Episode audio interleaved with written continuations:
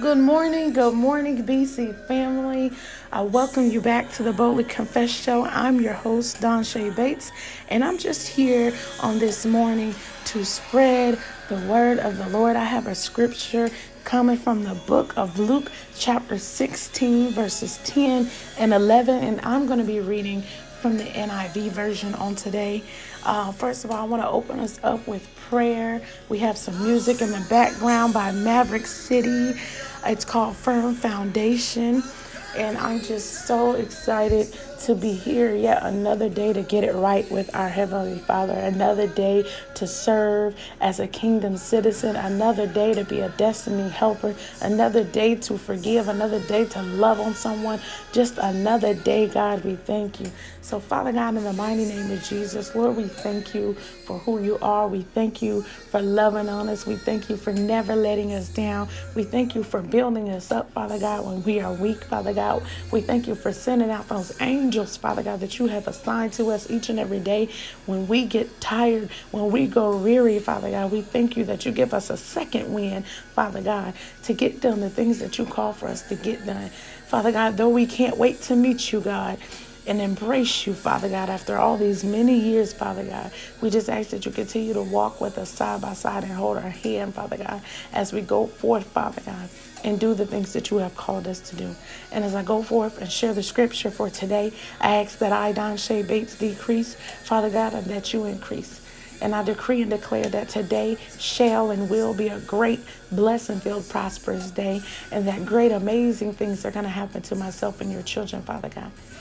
I declare and decree that you are going to direct us to the people that we need to reach, meet, and teach, and the people to us who need to reach, meet, and teach us. And on both ends, that it shall and will be equally received. In the mighty name of your Son, Jesus, we say glory, hallelujah, and amen. Amen, BC family. So let's jump right in. Luke chapter 16, verse 10 and 11, straight from the NIV version, and it reads Whoever can be trusted with very little can also be trusted with much. And whoever is dishonest with very little will also be dishonest with much. So if you have not been trustworthy in handling worldly wealth, who will trust you with true riches? I love this scripture because it continuously motivates me, it checks me, it confirmates me in times of doubt, in times of worry and concern. I love this scripture from the book of Luke because it just reminds us yes, God has more for us. Yes, there are true true riches that are waiting for us, not just finances, but many things businesses those businesses that we have been wanting to run those marriages different uh, family strong bonds. Anything that you can ever ask, think, or imagine is in the hand of the Father and available to us. But as the word says, whoever can be can be trusted with very little are the ones who are going to be trusted with much, right? So it, it comes down to this. Would you give your child $10 if you constantly give them a dollar and they lose it?